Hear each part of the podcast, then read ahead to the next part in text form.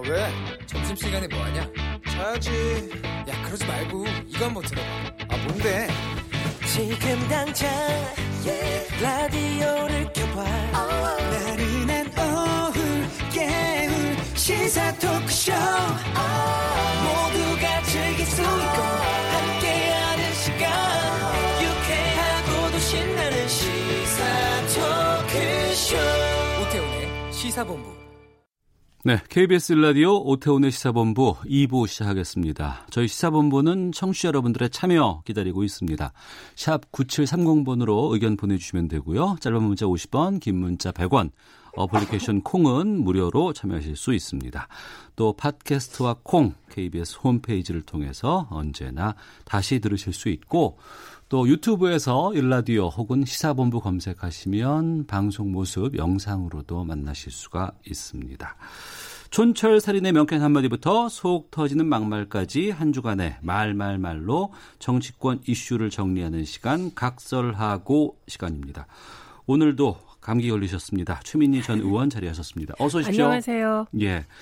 그리고 저희 시사본부에 처음 자리를 해주셨습니다. 조혜진 전 의원 자리하셨습니다. 어서 오십시오. 예, 반갑습니다. 예. 조혜진입니다. 저희 시사본부 청취자 여러분들께 인사 말씀 좀 부탁드리겠습니다. 예, 이렇게 뵙게 돼서 반갑습니다. 아, 요즘 날씨가 점점 더워지는데 네. 건강 유의하셔야 될 것 같아요. 그래도 더워도 지치지 마시고 생기 있게. 감기 들지 마시고 여름 감기 무섭습니다. 예, 네, 건강하게 자, 지내시기 바랍니다. 예, 두 분과 함께 새롭게 각설하고 시작하도록 하겠습니다. 수익국을 다변화하고 또 우리 기업들의 자립적인 경쟁력을 강화하는 이런 노력들을 어, 적극적으로 지원할 생각입니다. 반일 감정 구축이로는 기존 우리가 어떠한 해법도 이루어낼 수 없습니다. 이 사건의 본질은 사법적 판결과 외교적 해결 사이의 간극을 메우는 거에서. 네, 일본 수출 규제에 대응하는 정부에 대해서 더불어민주당 이인영 원내대표 또 자유한국당 나경원 원내대표의 발언 듣고 출발하도록 하겠습니다. 일본이 강제징용 배상과 관련해서 제삼국 중재위를 요구를 했는데 여기에 대해서 청와대는 수용할 수 없다는 뜻을 분명히 했습니다. 이번 결정에 대해서 두 분 먼저 어떤 의견이신지 궁금한데 최민희 의원께서 먼저 말씀해 주시죠.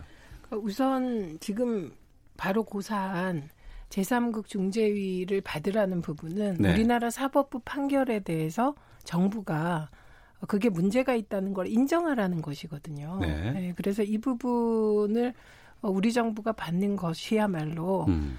우리 국내의 삼권 분립에 대한 훼손입니다. 그렇기 네. 때문에 정부는 받을 수가 없고 음. 그리고 좀 아까 나경원 대표가 한 멘트 중에 핵심이 있었어요. 예. 사법적 판단과 외교적 해결의 간극을 해결하는 거다. 그거 아주 정확한 인식인 것 같습니다. 네. 그래서 우리 정부가 이미 일본의 요청으로 대안을 제시했죠. 그게 흔히 음. 일 플러스 일 대안이라는 건데 어, 대일 우리가 대일 배상금을 받았잖아요. 예. 그중에 삼억 달러가 어, 기업들, 우리나라 십육 개 기업들에게 돌아갔고 그것을 시드머니로 십육 개 기업이 컸습니다. 그러니까 음. 그 십육 개 기업과 일본의 어, 소위 전범 기업이라는 하는 이번 재판에 이제 관계된 기업들이 네. 기금을 마련해서 배상액을 음. 마련하자 네. 이런 제안을 했고 고노다로 외상이 처음에 고맙다 이렇게 얘기를 했습니다. 그건 음. 수용의 뜻인데 갑자기 아베가 이걸 뒤집어서 문제가 발생한 것이거든요. 네. 그래서 나경원 대표의 말대로 우리 음. 정부는 사법부의 판결은 존중하면서도 문제를 해결할 해결책을 이미 제시했다. 네. 음, 이렇게 말씀드립니다. 예, 조혜진 의원께서는 한나라당, 새누리당 당시에 이제 의원직을 수행하셨고 예. 지금은 자유한국당 당적을 갖고 계시나요? 예, 돌아가려고 노력하고 있는 무소속입니다. 아, 그러시군요. 자, 이번 그 정부의 결정 어떻게 보시는지 좀 궁금합니다. 정부로서는 그렇게밖에 할 수 없는 상황인 것 같습니다. 예. 일본은 이제 청구권 협정을 포함한 육십오 년도 한일 국교 정상화 협정에 근거해서 음. 거기 보면은 이 협정과 관련해서 문제가 생기면은 일 차적으로는 쌍방 간의 협의로 해결한다. 그게 이제 삼조 일항이고 예. 그 협의가 잘 안 되면은 쌍방이 그 합의한 중재위로 해결한다. 그쪽을 넘긴다. 그게 삼조 이항이고 그것도 중재위 합의도 안 되면 제삼국을 그 관여시켜가지고 중재위, 제삼국 중재위를 만들어서 거기다가 문제를 넘긴다. 그게 이제 삼조 삼항인데 협의하자고 그러니까 안 했다. 음. 어, 그리고 중재위 구성하자고 그러니까 안 했다. 그리고 네. 제삼 중재위 요청할 수밖에 없다. 뭐 그렇게 돼 있는데 그게 이제 일본 입장인데 우리는 중, 중재라는 거는 그 말하자면 그 일 항, 삼조 일항이 안 됐을 때 한다는 거 아닙니까? 좀 전에 말씀드린 대로. 예. 그러니까 그 협의라는 거는 외교적 협상을 말한 거거든요. 네네. 외교적 방법으로 안 됐을 때 중재위라는 거는 준사법적 방법입니다. 음. 국제 그 법상 이제 준사법적 방법인데 법적인 단계로 넘기, 넘기는 건데 우리 정부는 며칠 전에 문 대통령 말씀하셨지만은 외교적으로 해결하자는 입장을 예, 예. 물론 일본의 입장에서 볼 때는 처음에 협의하자고 그럴 때 왜 안 했냐라고 음. 말을 할 수는 있겠지만은 어쨌든 이 시점에 정부의 입장은 외교적으로 해결하자는 거기 때문에 네. 중재위로 넘기는 거는 외교적으로 해결하는 걸 포기한다는 의미라서 예. 그건 우리로서는 받아들일 수가 없고 어. 물론 이제 중재위 넘겨놓으면은 이제 시간이 좀 시간을 좀 버는 효과는 있죠. 예. 당장 일본 측의 그런 규제 로 인한 우리 피해를 조금 스톱시켜 놓는 음. 그런 효과는 있을 수도 있다고 보이지만은 중재위 구성 또 그 이후에 이 진행 과정 이 시간이 많이 걸리기 때문에 네. 문제 해결에 시간이 많이 걸린다는 거. 어. 그다음에 그게 꼭 결과가 우리한테 유리한 결과가 나올 거라는 보장이 없다는 거. 예. 뭐 그런 저런 점 다 생각한다면 정부로서는 중재위 제삼국 중재위 구성을 어, 겁을 할 수밖에 없는 입장이라고 어. 이해가 됩니다. 예. 예. 어, 지금 보수와 진보 아니면 정부와 그리고 여 그리고 또 야당 쪽에서 바라보는 지금 해법이라든가 대응이라든가 이런 판단은 좀 차이가 있는 것 같아요. 한쪽에서는 강경하게 나가야 된다는 측면이 있는가 하면 또 한편으로는 이거 그러면 모두가 다 공멸할 수밖에 없으니까 좀, 어, 좀 화해도 하고 좀 서로가 좀 어, 양보해서 풀어야 되는 건 아니냐라는 의견들이 지금 팽팽히 맞서고 있는 부분들도 있는 것 같은데 최민희 의원께서는 어떻게 보시는지. 그러니까 지금 말씀하신 부분에서 여론조사들이 최근에 나온 걸 좀 꼼꼼하게 보시면 네. 오히려 보수라고 답한 분들이 일본에 대해서 좀 더 강한 태도를 대통령이 취해야 한다라는 음. 답변이 있습니다. 네. 좀 더 많아요. 어. 그래서 이런 부분을 좀 면밀히 봐야 될 것 같고 음. 그다음에 이제 우리가 흔히 이 문제를 놓고 서로 공멸이다. 네, 네. 저는 그런 접근도 좀 문제가 있다고 생각합니다. 어. 음, 그리고 이 과정에서 어떻게든 합리적인 해법을 찾아 나가야지 예. 이러면 공멸한다. 우리가 이렇게 하면 일본이 이럴 것이다. 그래서 왜 그 안 좋은 시나리오들을 음. 사실 정부는 가지고 있어야 되지만 네. 그것을 오히려 이제 언론이나 어, 그 정치권이 자꾸 얘기를 하면 국민들은 더 불안해지겠죠. 그러면 음. 그 불안이 뭐, 아, 그러니까 우리 굴복하자. 이렇게 절대 가지 않습니다. 네. 국민 정서라는 건 특히 일본에 대해서만은 음. 어, 되게 그 강한 대응을 주문하는 정서이거든요. 예. 그래서 지금 자발적으로 이루어지고 있는 안 간다, 안 산다, 안 판다. 음. 이 부분이 과거에는 특정 단체가 주도를 하잖아요. 그럴 네. 경우 쉽게 사그러드는데 어. 지금처럼 자발적으로 이렇게 하는 것은 마음의 흐름이기 때문에 막기가 힘듭니다. 그래서 저는 어, 야당이기 때문에 야당이 음. 정부를 비판할 수 있다고 생각해요. 예. 그런데 비판의 포인트는 그 예를 들면 지금 이십 년 전부터 주, 이제 주요 재료 국산화 얘기가 나왔잖아요. 반도체도 그렇고 음. 다른 분야도 마찬가지입니다. 이번에 보니까. 네. 그런데 그걸 제대로 하지 않았던 부분에 대해서 음. 정부를 질책할 수 있다고 생각합니다. 예. 그런데 이게 정치적인 논란으로 가고 음. 어, 선정적인 노, 의제로 설정이 되고 이런 부분은 누구에게도 도움이 안 될 것 같아요. 예, 조혜진 의원님. 좀 전에 말씀하신 것처럼 보수라고 해서 일본에 대해서 그냥 뭐 숙이고 들어 들어간다라는 그런 건 전혀 아니죠. 그렇죠. 오히려 이명박 네. 대통령 정부 때 우리의 독도 주권을 갖다가 이렇게 확고하게 하기 위해서 많은 논란이 있음에도 불구하고 또 국내에서도 우려하는 목소리, 반대 목소리 있음에도 불구하고 역대 대통령으로서는 처음으로 독도로 방문을 했고 그 때문에 일본의 반발이 굉장히 컸죠. 네. 그렇지만 이제 그걸로 끝났고 음. 어, 우리로서는 어, 우리 현직 대통령이 독도를 함도 못 가다가 갔다라는 그런 역사적 증거를 분명히 남기고 우리나 우리 영토라는 것 갖다가 확고하게 한 그런 측면도 있을 정도로 보수 또는 보수 정권이 이 문제에 있어서 가지고는 어, 크게 다르지 않다라는 네. 것하고. 다만 이제 우리가 이 대한민국 또 한반도가 유사이래 역사적으로 지정학적으로 처한 조건이 굉장히 어려운 환경 속에서 국가적 생존을 도모해왔고 음. 그 저 그런 어, 환경 속에서도 정말 저 어, 천신만고 끝에 이, 오늘 이런 세계 십 대 강국에 들어가는 국가를 만들었지 않습니까? 네. 주변에 일본, 러시아, 중국, 저 멀리 미국까지 어, 세계에서 가장 막 강한 강대국들이 있는 이 속에서 이렇게까지 온다는 건 정말 기적적인 거거든요. 그런데 네. 이렇게까지 오기에는 우리의 열정 또는 단합된 힘 이것이 기본이겠지만은 더 이제 갈수록 더 필요한 것은 냉정한 국가적 전략과 치밀한 어떤 정책적 음. 접근 이것이 점점 더 필요한 시기라는 거고 특히 이번 문제 같은 경우에는. 어, 물론 이제 온 국민이 이, 그 심정적으로 단합해서 정부를 밀어주고 하는 것도 중요하지만은 네. 어, 정부가 이 문제가 초래되는 원인과 과정 음. 어, 그리고 어, 일본의 의도와 앞으로 계획 이런 걸 갖다가 정확하게 꿰뚫어 보고 예. 그 문제를 그 근본적으로 고치 치유할 수 있는 치밀한 방책을 가지고 접근을 해야지 음. 그런 물론 이제 외교적으로 해결해야 된다는 방침은 저는 옳다고 봅니다. 그런데 네. 구체적으로 외교적으로 어떻게 해결할 것이냐, 음. 양국 정상이 만날 것이냐, 특사를 보낼 것이냐, 만난다면은 특사를 보낸다면 어떻게 서로 소통하고 구체적인 저 접촉을 만들어낼 것인가 이런 치밀한 전략을 가지고서 국민들에게 우리가 이렇게 나갈 테니까 뒤에서 밀어달라, 야당도 밀어달라 이렇게 해야 되는 그런 상황이라고 봅니다. 알겠습니다. 정부 또 국회 아니면 언론 또 이제 일부 일반 민간 쪽에서 대응들이 다양하게 지금 나와 있는 것 같고 오늘 오후 네 시에 이제 여야 오 당 대표와 문재인 대통령 간의 어, 회동에서 아마 그런 부분들의 설명들이 좀 구체적으로 나올 것 같은데 그건 잠시 뒤에 좀 짚어보도록 하겠고요. 청와대가 최근 그 특정 언론사의 실명을 직접 거론하면서 보도 내용을 정면 비판을 했습니다. 고민정 대변인 브리핑 듣고 말씀을 좀 이어가도록 하겠습니다.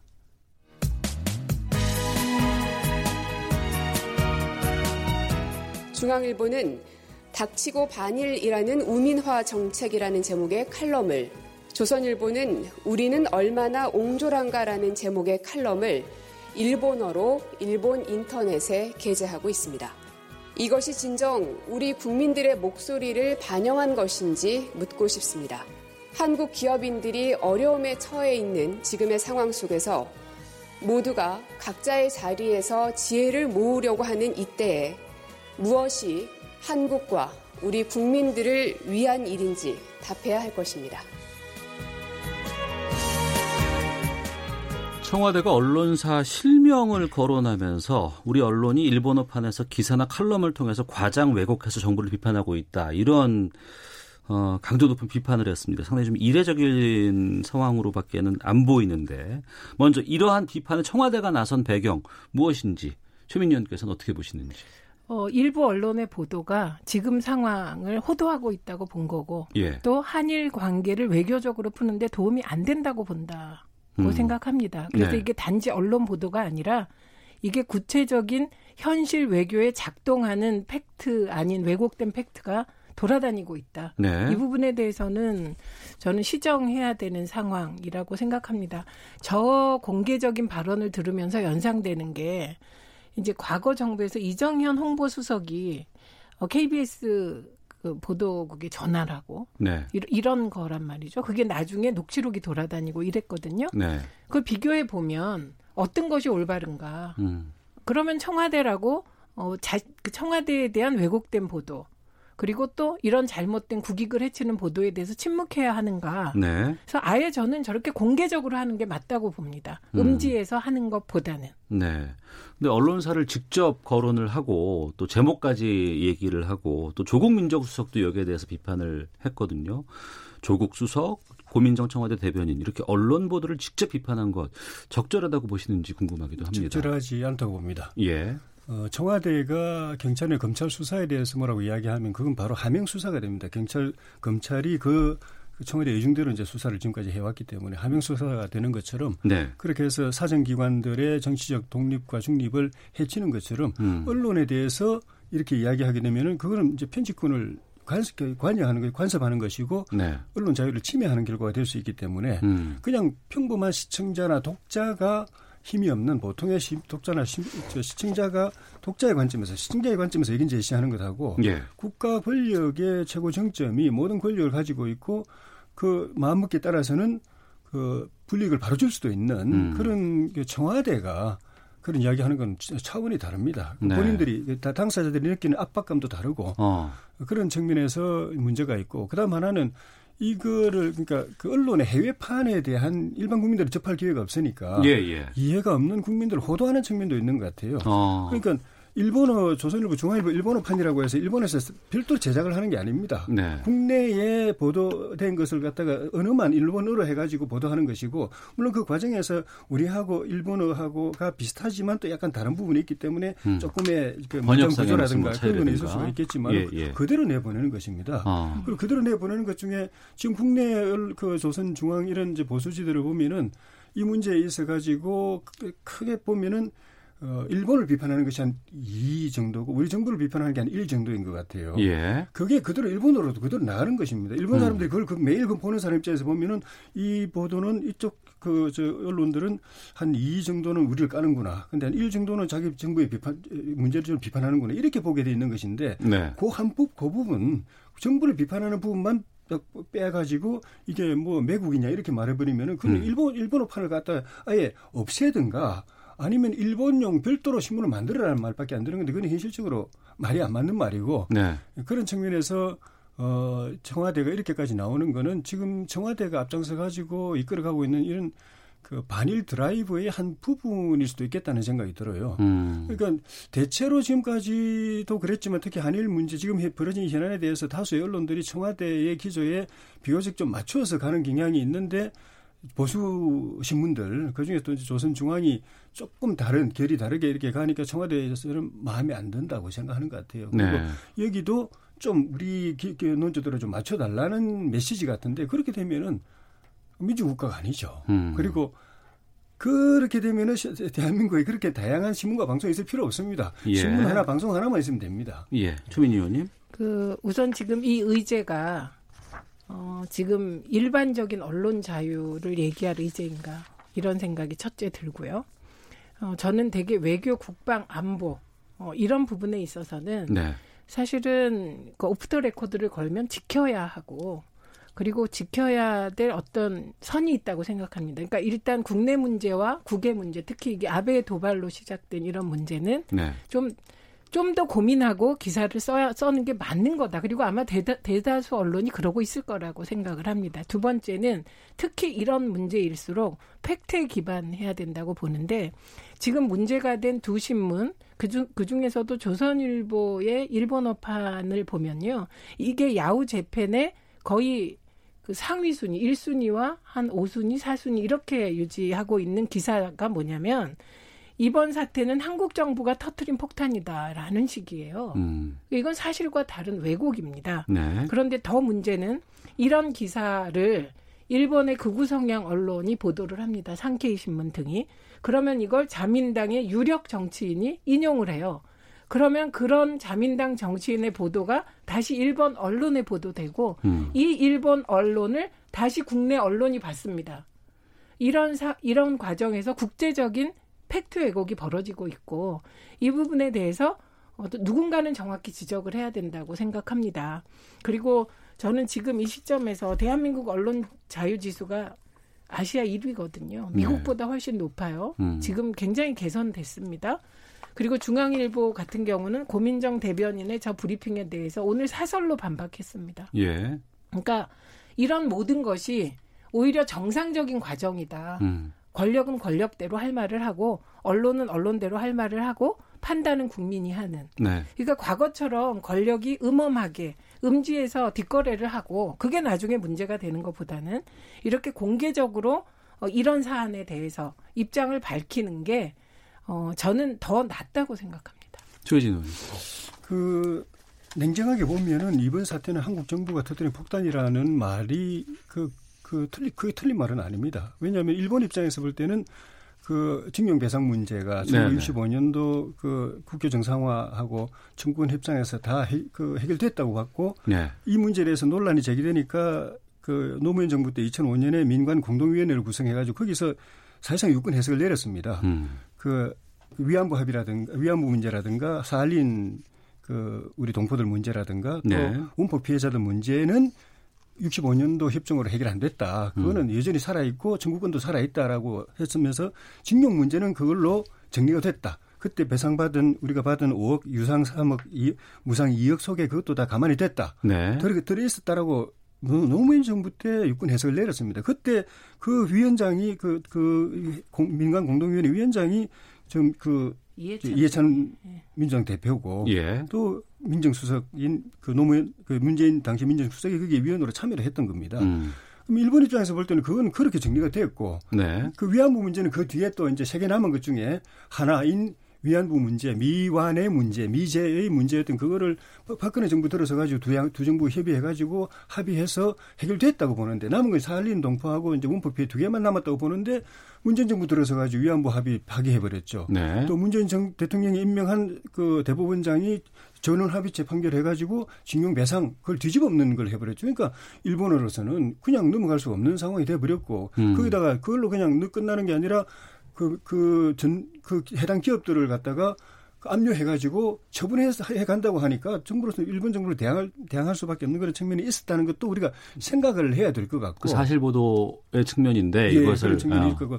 또 하나는 이제 그 조선중앙의 일본판 보도에 대해서 좀 보면서 느끼는 게 우리 정부가, 우리가, 뭐 정부도 그렇고 우리도 그렇고 일본의 지식인이나 또 학자나 또는 전문가들이 일본 정부를 비판하는 기사를 조선중앙이 많이 실는 편입니다. 네. 그럴 때 볼 때는 우리가 이 사람들은 자기 정부, 자기 나라에서 이렇게 해도 괜찮은가라고 하면서도 굉장히 양심적인 언론이네, 양심적인 지식인이네 이렇게 평가하지 않습니까? 그리고 음. 며칠 전에도 일본에서 일본 청소년 그, 저, 저 젊은 저 팬들이 비티에스 팬들이 우리 한국말로 네네. 떼창을 하는 걸 보고 음.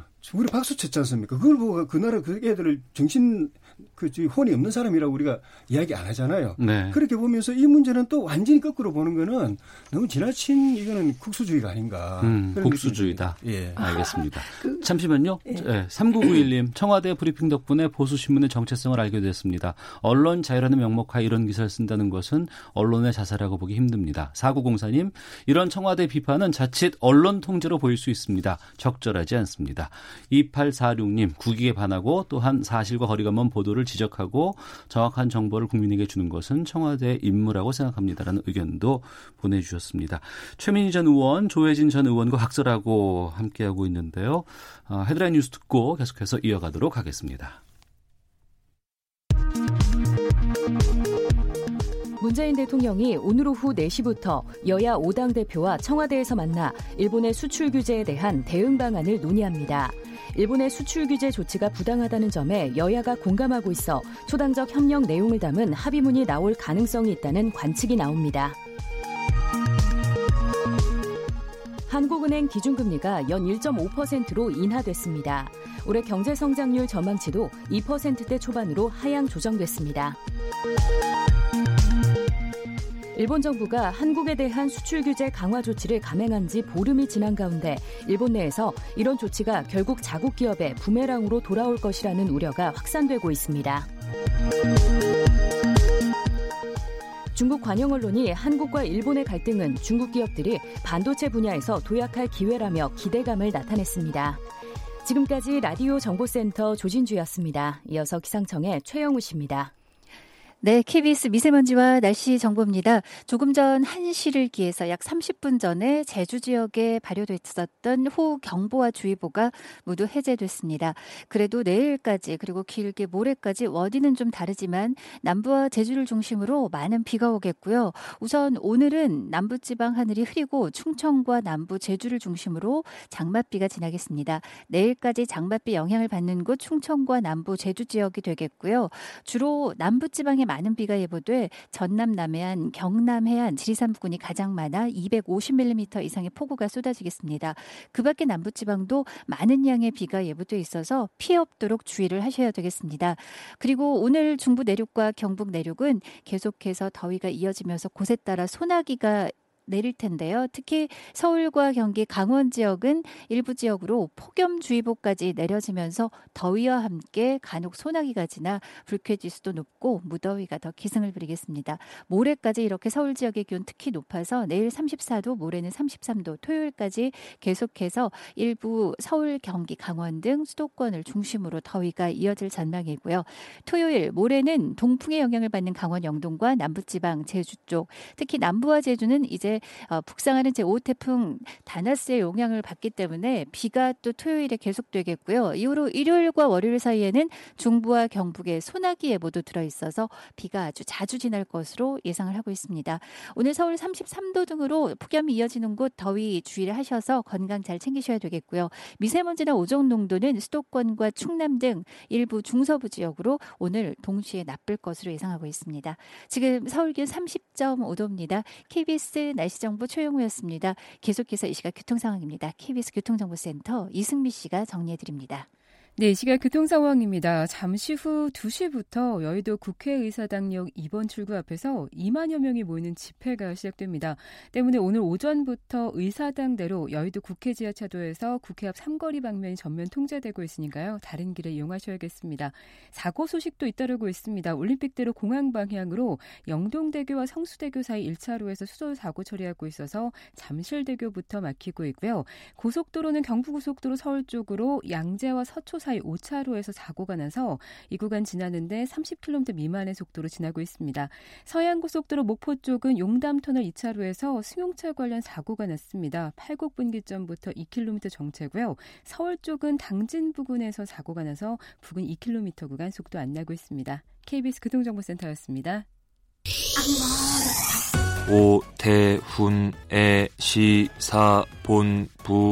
오태훈의 시사본부, 오태훈의 시사본부, 오태훈의 시사본부, 오태훈의 시사본부, 오태훈의 시사본부, 오태훈의 시사본부, 오태훈의 시사본부, 오태훈의 시사본부. 네, 각설하고 최민희 전 의원, 조혜진 전 의원과 함께하고 있습니다. 청와대가 특정 언론사 실명 거론하면서 보도 내용 정면 비판하고 있다는 내용들 앞서서 살펴봤는데요. 최민희 의원께서 꼭 하시는 말씀이 있으시다고 하니까 시간 네, 드리겠습니다. 우선 이제 아까 의원님께서 한국 정부가 터뜨린 폭탄이라는 말이 사실인 면도 있다고 하셨는데 그게 정확하지 않다는 거예요. 그렇게 쓰려면 이건 한국 사법부가 터뜨린 폭탄이라고 말해야 하는 겁니다. 음. 그러니까 그런 식이 조금씩 왜곡을 시킨다는 거예요. 마치 네. 한국 정부가 사법부를 시켜서 사법부에서 그런 판단이 난 것처럼. 그런데 지금 사법농단이라는 게 어, 사법부를 행정부가 장악하려고 해서 생긴 거잖아요. 이거는 사법부 자체 판단에 대해서 그러면 대통령이 행정부가 내용을 바꾸라고 하라는 건지 음. 그러니까 이게 단순한 문제가 아니다. 네. 그런데 그것을 어, 이상하게 해석해서 한국 정부가 퍼, 터뜨린 폭탄이다라고 해버리면 이건 일본의 좋은 먹잇감이 되는 건 맞지 않습니까? 예. 그리고 뿐만 아니라 그러니까 한국, 그러니까 대한민국이 그 조선일보 일본어판을 보면요. 대한민국이 외교적인 노력을 하지 않는다고 명시해놨어요. 음. 어, 그건 사실 왜곡이죠. 그러니까 이렇게 사실을 왜곡하면서 어, 일본어판을 쓰고 그것이 야후재팬으로 주로 이제 우리나라의 네이버나 다음처럼 일본 사람들이 정보를 접하는데 그 야후재팬에 이런 기사가 일, 일 위로 올라가게 되는 겁니다. 왜냐하면 네. 일본 구미에 맞으니까.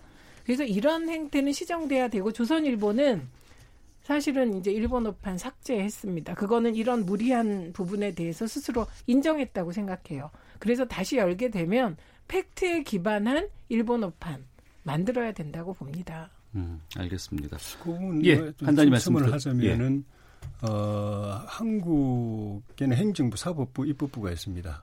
그런데 청와대나 대통령은 행정부 수반이면서 또 그 국가의 원수적 지위를 갖고 있습니다. 그거는 이제 사법부, 입법부보다도 어떻게 보면 위에 있는 기관인 거죠. 예. 그리고 외교 행위는 행정부로서 하는 게 아니라 국가의 대표로서 하는 것입니다. 음. 그러니까 외교 행위를 했으면은 그거는 그 국가 안에서 그 지켜지도록 할 책임이 있는 것입니다. 행정부라면은 사법부라고 뭘 하는 걸 갖다 간섭할 수 없죠. 상급분리 위배되기 때문에. 네. 그런데 이 행위는 통치 행위이고 외교 행위이기 때문에 국가 전체를 사법까지 포함한 국가 전체를 대표해서 하는 것이고 그것은 행정부뿐만 아니라 그렇게 일본하고 합의한 것은 행정부에서만 지켜지는 게 아니라 사법부나 입법부 일반 국민들 속에서도 지키게 해야 될 책임이 외교 협약을 맺은 그, 그 국가의 대표가 책임이 있는 것입니다. 그런데 그걸 하지 않기 때문에.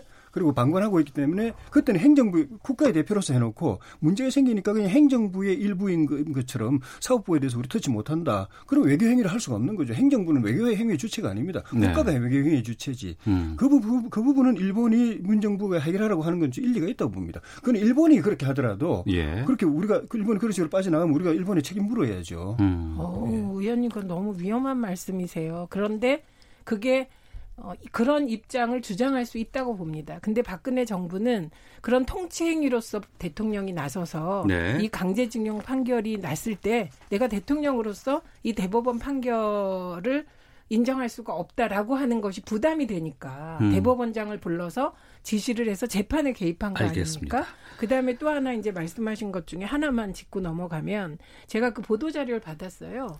그 한일회담 관련한 민간공동위원회 그 보도자료가 지금 돌고 있어서 봤는데 거기 보면 명확하게 돼 있는 게 한일 양국 간 재정적, 민사적, 채권, 채무 관계를 해결하기 위한 거다. 음. 그러니까 개인 부분에 대해서는 규정이 없기 때문에 이게 역시 뭐 회의라는 게 그렇지 않습니까? 여러 민감한 요인에 대해서 백 퍼센트 다 해소할 수가 없어요. 그러니까 두 분의 이런 다양한 시각과 다른 입장이 오늘 오후 네 시 문재인 대통령과 여야 오 당 간의 대표의 회동에서 논의가 되고 또 해법을 찾기 위한 치열한 또 공방도 있을 것 같기도 하고 또 이런 것들이 반영돼서 가장 최적의 결과가 나와야 될 것으로 생각이 듭니다. 삼십 초만 말씀드리면 예.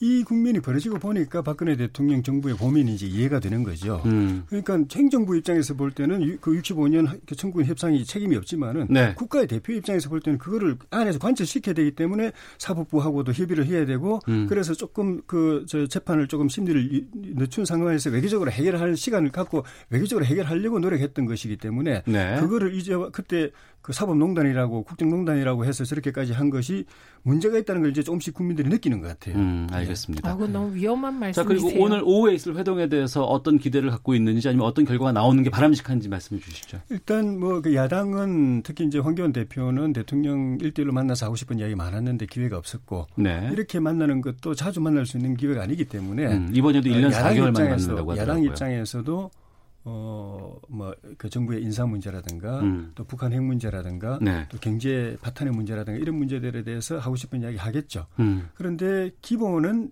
한일 관계 이 문제가 주요 이제 그 이슈고, 이 문제에 있어 가지고, 어, 여야할 것 없이 한 목소리 내는 것, 뜻을 하나로 모으는 것이 이제 중심이 될 것 같고, 특히 오늘이 일본이 그 규정한 그 제삼국 중재위 구성 그 통보 마감 시점이고, 예, 예. 오늘 이 지나면 이제 제이, 제삼의 이제 수출 규제라는 형태의 보복 조치를 음. 할 가능성이 있기 때문에 오늘 시점에서 이렇게 만나가지고 이 문제에 대해서 하나된 모습을 보여주는 것이 중요하고 의미가 있고 그래서 일단 중심은 거기에 있을 것 같고 또 나머지 또 야당으로서 또 정부에 또 고언할 것도 충분히 하지 않겠는가 싶습니다. 최민희 의원님. 예, 저는 사실은 좀 그런 모임이 잘 돼서 지금 말씀하신 사법 자제 문제 같은 음. 거, 저 사법 자제 문제 얘기하시는 거거든요. 근데 그 민감함을 아니까 박근혜 청와대가 꼼수를 쓴 것이죠, 사실은.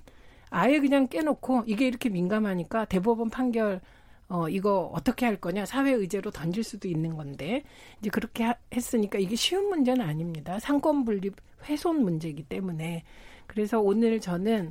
어, 일본 문제에 집중해서 아베의 도발에 집중해서 한 목소리가 돼서 어떻게 해결해 나갈 것인지 예, 의제가 집중되길 바랍니다. 그리고 국민들이 지금 이제 오 당 대표와 대통령께서 만나면 뭘 바랄까? 국민께서 지금 바라는 건 그 자리에서 다시 대통령 흔들기를 하거나 이거 아닐 것 같아요. 지금은. 네. 오히려 황교안 대표가 하나 돼서 싸우자 그러면 음. 점수를 엄청 많이 싸, 따실 거다. 알겠습니다. 최민희 전 의원, 조혜진 전 의원과 각설하고 함께하고 있습니다.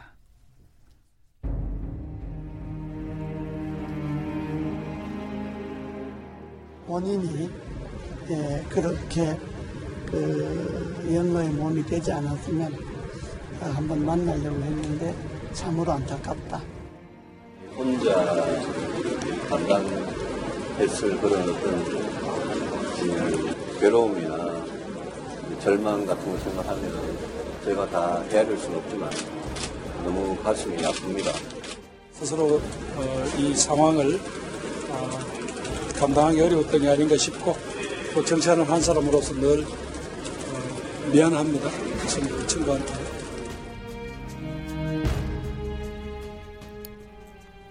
정두원 전 의원의 빈소에 여야를 막론하고 정치권의 애도가 쏟아졌습니다. 이명박 전 대통령의 메시지를 전달한 이재호 전 의원, 유승민 바른미래당 의원, 더불어민주당 김부겸 의원의 애도까지 채널A 발보도였는데 저희가 들려드렸습니다.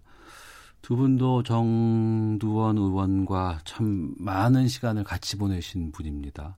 많이 놀라셨죠? 최민희 의원. 저보다 더 놀라셨을 것 같은데 저는 늘 그분이 어떤 사안에 대해서 무슨 생각을 할까가 궁금한 분이었어요. 음. 우리가 워낙 막 의제가 많이 생기니까 음. 근데 저분은 무슨 생각을 할까? 그럼 정두원 의원께서는 되게 부러울 만큼 자유로운 영혼으로 말씀을 하셔, 하셨고 네. 그래서 그게 늘 언론의 중심에 섰잖아요. 음. 그리고 저런 분이 보수의 중심이 돼서 이렇게 스크럼을 짜서 가면 어, 정말 민주당은 긴장되겠다 이런 생각을 하게 되는 몇 분 중에 한 분이었거든요. 네. 그리고 엄청 멋쟁이셨고 따뜻한 분이셨어요. 저는 되게 위로받았어요. 음. 예, 이런저런 이제 낙선하고 어, 그분은 삼선하고 낙선하니까 경험이 많으신. 그러니까 제가 초선이 낙선했을 때 그 심리적 타격을 헤아리셔서 그 위로 오히려 민주당 의원님들보다 더 많이 위로하신 것 같아요. 정두원 의원께서? 네. 아, 그러셨구나. 예. 조혜진 의원께서 워낙에 또 오랫동안 같이. 예.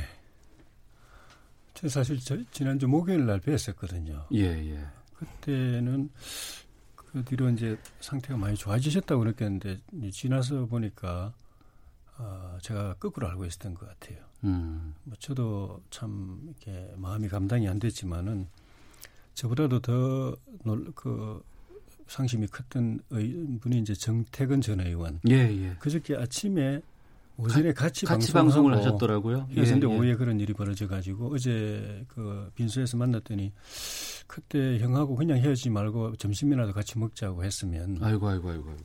예, 예, 예. 그런 일이 없지 않았겠는가 하고 참 그 가슴을 치는 모습을 봤는데 조금 전에 의원님 말씀 있었던 것처럼 음, 국민들이 이, 해주길 바라는 이야기를 예, 예. 용기 있게 해준 음, 멋진 분이었지만은 음. 그 말에 따른 부담이 정치적 부담이 얼마나 큰지를 예, 저희는 알죠. 조혜진 의원님께서 이 예. 질문에 답을 주실 수 있을 것 같은데 예. 이명박 대통령과 정두원 의원과는 어떤 상황이 된 거예요 지금? 어, 이천이 년 서, 서울시장 선거 앞두고 예, 예. 어, 최측근이라고 그, 저희가 알고 있었다가 전 의원이 그때는 이제 십육 대 총선에서 첫 선거에서 떨어지고 네. 어, 또 교통사고를 당해가지고 병원에 있을 때 찾아가가지고 예, 예. 이제 서울시장 선거 도와달라 음. 해서 같이 이제 동지가 되셨고 그래서 서울시장 선거의 일 등 공신이었겠죠. 예. 시장 선거에 저는 없었지만 그 다음에 이제 에, 저 서울시 부시장이 됐고 또 현역 국회의원이 됐고 그리고 어, 대통령 선거가 있었는데 어, 당시에 한나라당 거의 전 의원들이 박근혜 당대표 휘하에 있었는데 유삼하게 음. 유, 유, 유일하게 세 분 네. 형님인 이상득 음. 정치적 동지인 민주화 동지인 이재오 예. 그다음에 정동환. 어, 정동환 이 세 분이 용감하게 그냥 나는 이명박이다 이래가지고 그렇게 했고 그 뒤에 제가 안국포럼 캠프도 같이 하고 대선 과정에서 있어보면서 사실상 이분이 각자 다 공이 있지만은 이분이 기획과 전략과 이런 핵심적인 걸 다 이끌어 가셨기 때문에 네. 어, 밖에서 봐도 그렇겠지만 안에서 재선 과정을 같이 했던 제가 봐도 일 등 공신이었죠.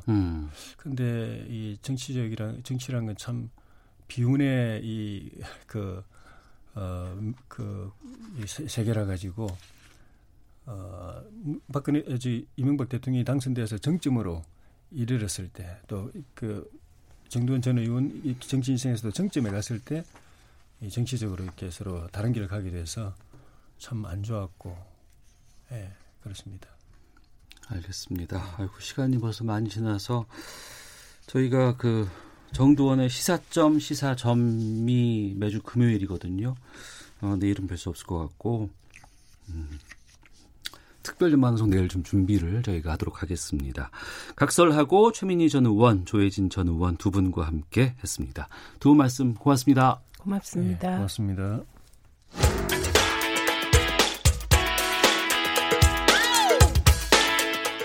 오태훈의 시사본부는 여러분의 소중한 의견을 기다립니다. 짧은 문자 오십 원, 긴 문자 백 원의 정보 이용료가 되는 샵 구칠삼공, 우물정 구칠삼공 번으로 문자 보내주십시오. 케이비에스 라디오 앱 콩은 무료입니다. 케이비에스 일 라디오 오태훈의 시사본부. 지금 여러분은 대한민국 라디오 유일의 점심 시사 프로그램을 듣고 계십니다. 한 주간의 시사 이슈를 법률적인 관점으로 풀어보는 시간, 노변의 시사법정 시간입니다. 노영희 변호사 나오셨습니다. 어서 오십시오. 네, 안녕하세요. 예, 삼성의 고의 분식회계 의혹 수사하고 있는 검찰이 김태한 삼성바이오 대표이사의 구속영장을 청구했습니다. 핵심 포인트로 처음으로 본안인 분식회계 혐의로 영장 청구됐다는 게 핵심이라고요?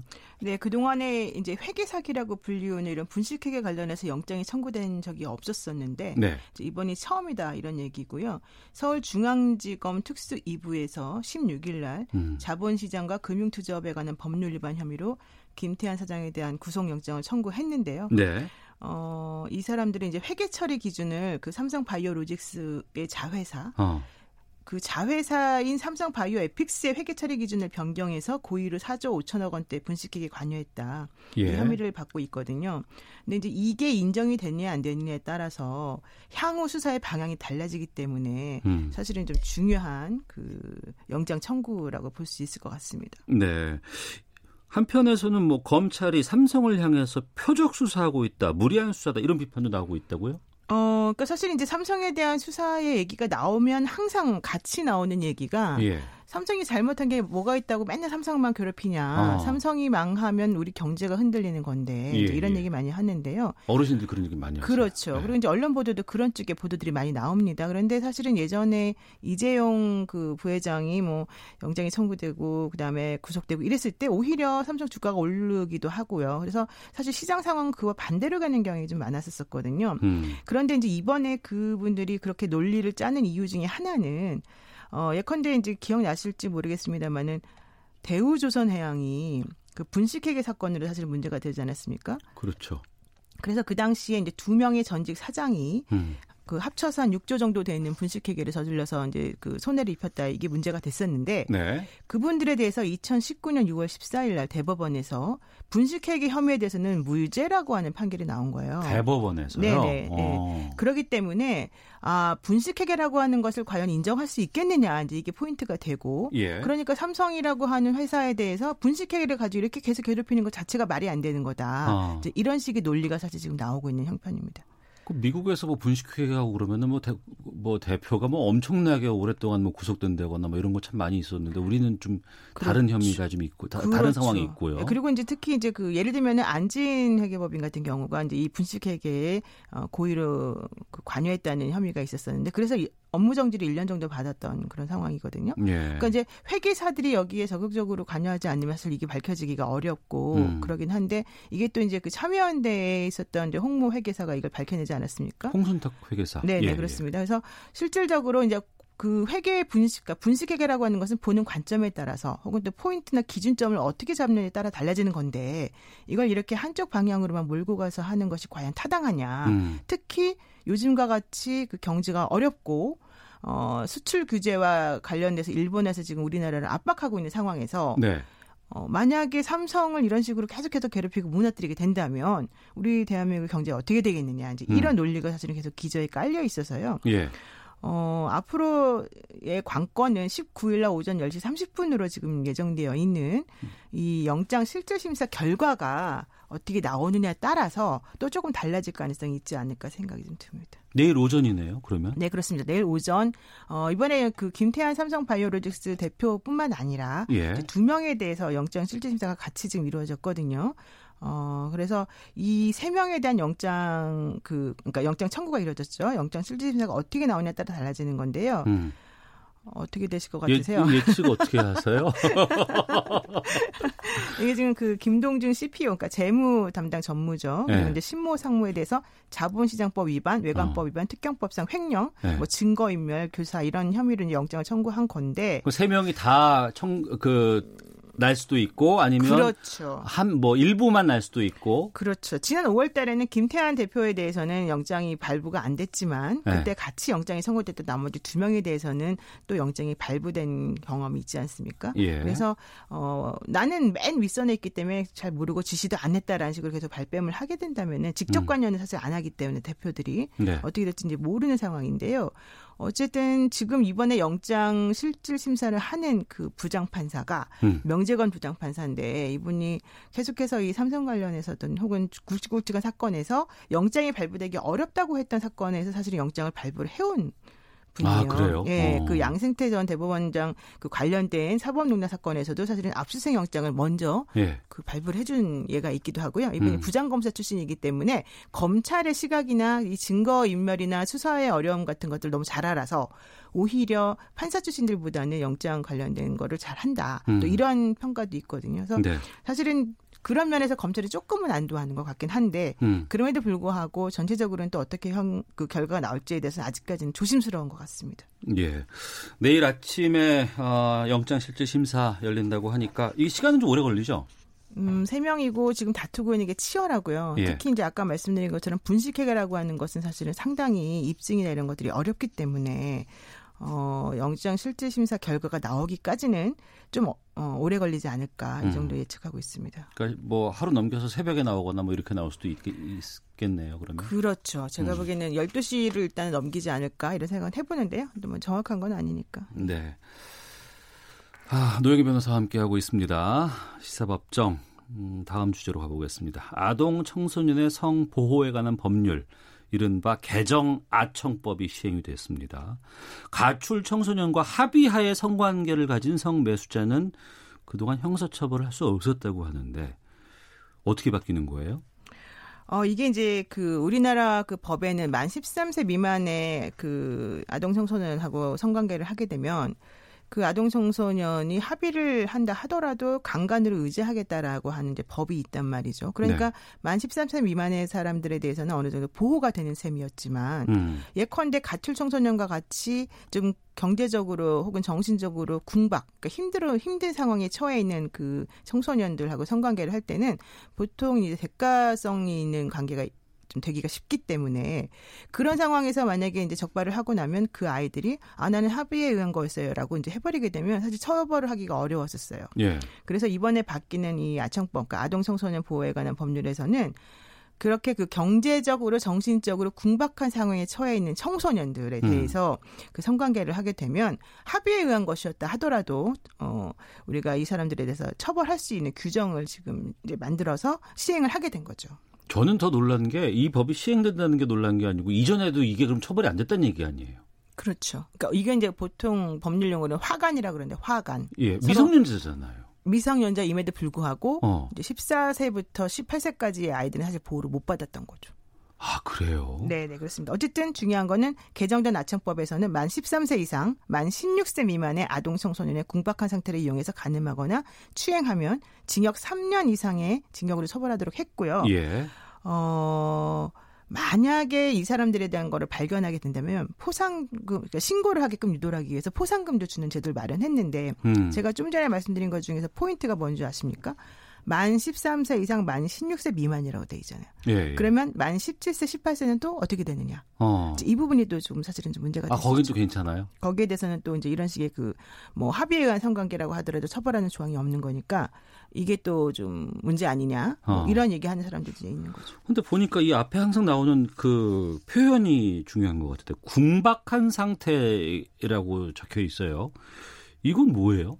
그러니까 궁박이라고 하는 거는 법률 용어인데 이제 민법에 많이 나오는 용어입니다. 그러니까 사람이 예를 들면 가출한 사람 학생들 같은 경우에는 경제적으로 매우 어렵겠죠. 네. 그리고 집에서도 보호를 못 받고 주변 가족들하고도 관계가 좀 소원하기 때문에 정신적으로도 사실 매우 힘들지 않겠습니까? 음. 그렇게 경제적, 정신적으로 매우 힘들고 곤란한 처지에 놓여 있어서 네. 정상적 판단을 하기 어려운 상태를 우리가 궁박이라고 해요. 어. 그래서 정, 정상적인 어른들 간의 계약관계를 하더라도 상대방이 어, 너무 이 경제적인 사정을 잘 모른다거나 어, 그다음에 제대로 된 판단을 못하는 사람인 경우에는 그런 사람하고 계약 체결한 것도 사실 우리가 무효로 하는 조항이 있어요. 그렇죠. 민법에. 예, 예. 그게 바로 이제 궁박한 상태를 이용하면 안 된다는 음. 건데 바로 그렇게 말할 때 그 궁박이 이번에 이 청소년들에게도 적용이 되는 거죠. 아이들은 제대로 된 판단을 할 수 없을 가능성이 높기 때문에 그 아이들의 환경이나 상, 상황에 따라서 어, 잘못된 판단을 할 수 있다면 즉 상황이 궁박하다면 음. 그 아이들과의 그런 합의라고 하는 것은 의미가 없다.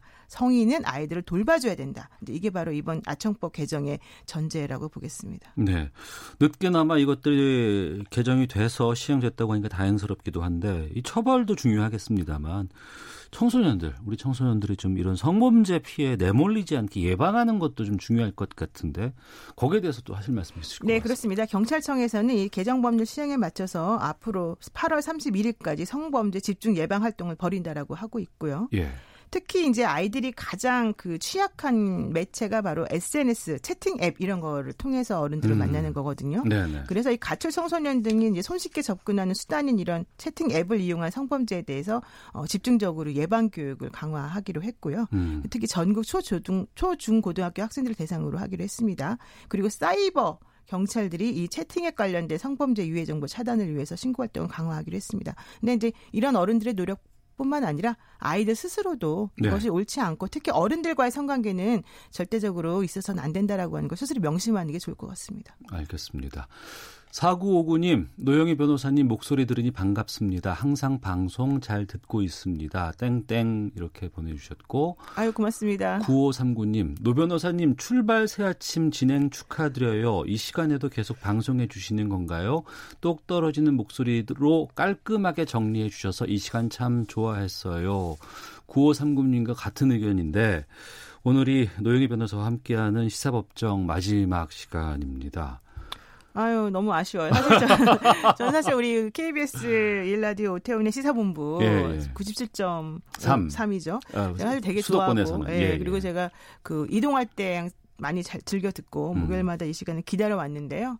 어, 너무 안타깝게도 오늘 이제 마지막 방송이어서 사실은 제가 일찍부터 와서 여러분들한테 인사를 드리려고 준비도 하고 그랬습니다. 근데 어쨌든 계속해서 애청 많이 하고 있을 테니까 예, 저를 잊지 말아주시고요. 아침 방송 저희 또 제가 하는 방송도 좀 잘 좀 사랑해 주시기 바랍니다. 그러니까 와이티엔에서 출발 새아침 진행하시는 거잖아요. 네. 와이티엔 라디오 구십사 점 오 수도권 노영희의 출발 새아침입니다. 이십이일부터 시작합니다. 일곱시 십삼분경부터 나갈 것 같아요. 아, 다음 주 월요일부터? 네네. 알겠습니다. 또 어, 영전하시는 거니까 잘 보내드려야죠. 뭐. 알겠습니다. 고맙습니다. 구칠칠팔님, 노 변호사님은 그동안 시원시원하게 말씀 잘 해주셔서 감사합니다라는 의견 보내주셨습니다. 자, 시사법정 마지막 시간 노영희 변호사와 함께했습니다. 오늘 말씀 고맙습니다. 고맙습니다. 건강하시고요. 네. 네. 자, 케이비에스 라디오 오태훈의 시사본부 오늘 준비한 소식 여기서 인사를 드리도록 하겠습니다. 저는 내일 열두시 이십분에 다시 찾아오겠습니다. 안녕히 계십시오.